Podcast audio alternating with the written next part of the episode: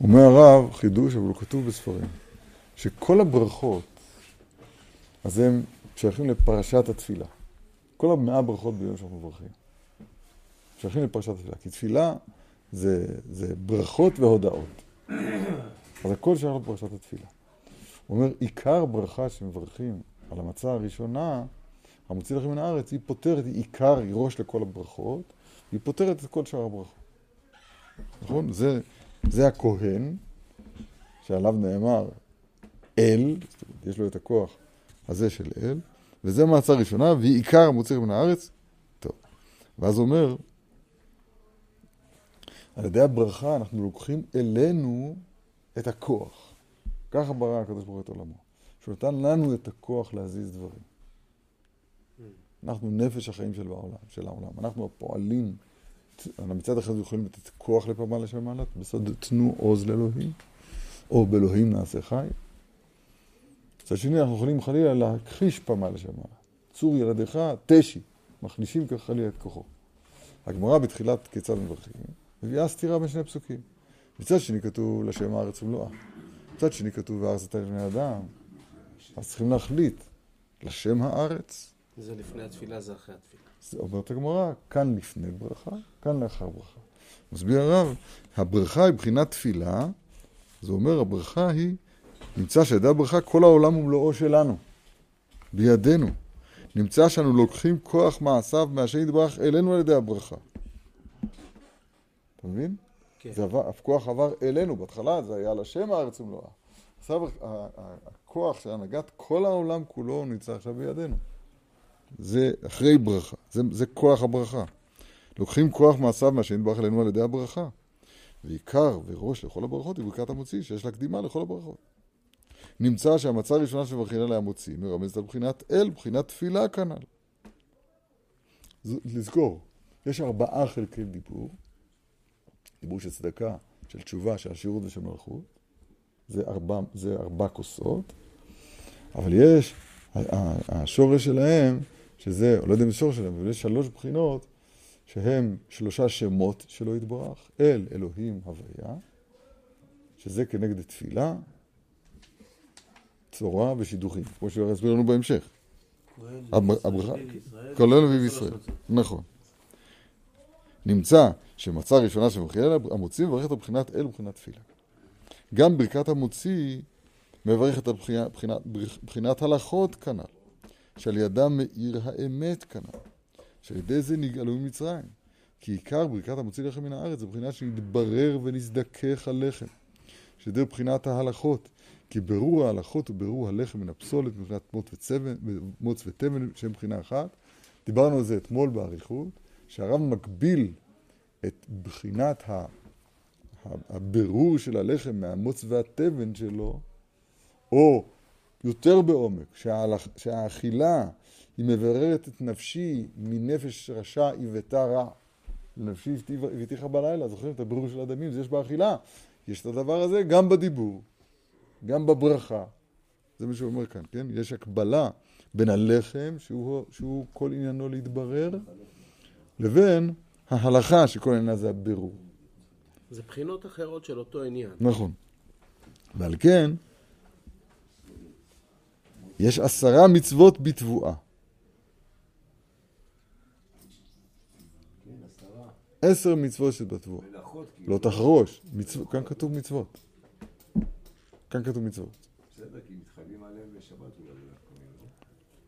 לא הרב, כאן כתוב מצוות. אתה שואל מלאכות, כאן כתוב מצוות. מה אפשר לעשות?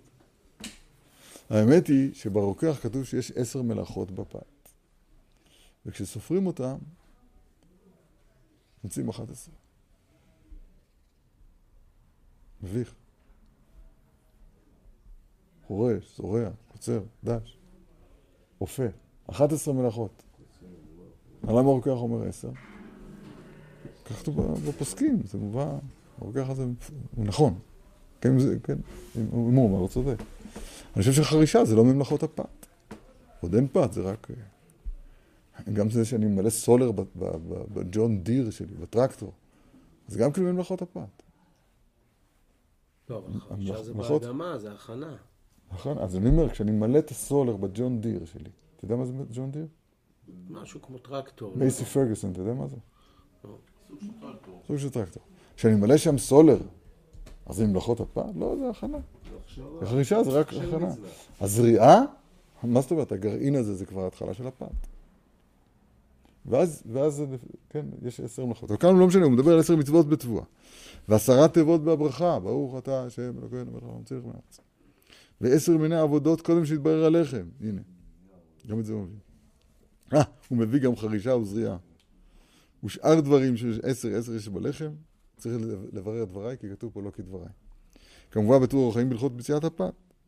כי הלחם צריך להתברר בעשרה בחינות ברורים כנגד עשרה מיני דמים הנ"ל שהתערבו על ידי חטא הדם הראשון. שעיקר התיקון על ידי בירור ההלכות, שזהו בעצמו בחינת בירור הלחם והחיטה ממוץ ותבן כנ"ל. כי מחמת שעיקר החטא היה על ידי האכילה, על ידי אכילת עץ הדעת, על כן, עיקר הבירור על ידי האכילה וכנ"ל. כן, תיקון הדין, מיתוק הדין בשורשו. קלקלת באכילה, תתקן באכילה. ועיקר גמר הבירור על ידי הברכה. דהיינו ברכת, ברכת המוציא שקודמת לכל הברכות, כי הלחם הוא עיקר האכילה. ועל כן סמכו רבותינו זוכרים לך ברכת המוציא על פסוק המוציא אתכם מארץ מצרים. ומר מפיק לה מפסוק אל מוציאם ממצרים. הגמרא במסכת ברכות מסבירה את מה שרבותינו תיקנו על הפת, הוא אומר, המוציא לחם מן הארץ. מאיפה לומדים את זה? ממה שכתוב, המוציא אתכם מארץ ישראל. אחד הדברים הכי משונים שיש, כן.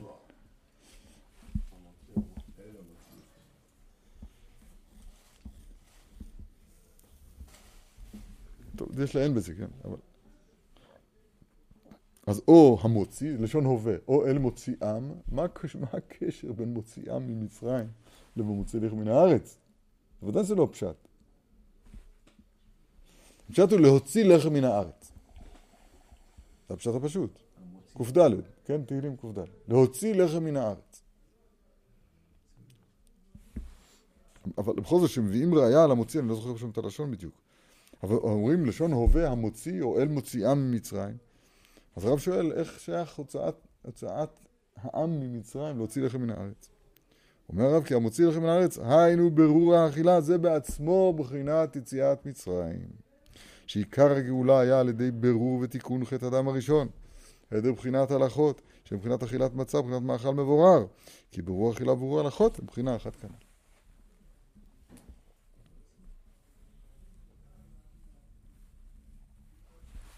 מה נעשה? כן, נסכם, נמשיך את זה מחר מיד. יש, יש ארבעה סוגי דיבור והם ארבע כוסות. למה? כי יין ינובב בתולות, גם זה כתוב. או כמו שכתוב כאן, דובב שפתי ישנים. זה ארבע, ארבעה דיבורים. אז יהיה כנראה ארבע כוסות. יהיה פה דיבור של תשובה, דיבור של, של, סליחה, דיבור של צדקה זה הראשון, דיבור של תשובה זה השני, דיבור של השירות, דיבור של מלכות. זה ארבעה, סוג, ארבעה בחינות דיבור. הנה, יש דיבור של... זה מבחינת שלישי, אולי זה לא כסדר, הוא יסביר לנו את זה מחר. דיבור של מלכות פה, הלל, הכל הגיונו. ויש שלושה קווים. השלושה קווים זה כנגד שלושה שמות, אל, אלוהים, הוויה, כנגד תפילה, תורה ושיד... ושידוכים. כמו שהרב יראינו על זה מחר, בדרכו המופלאה. יישר כוח.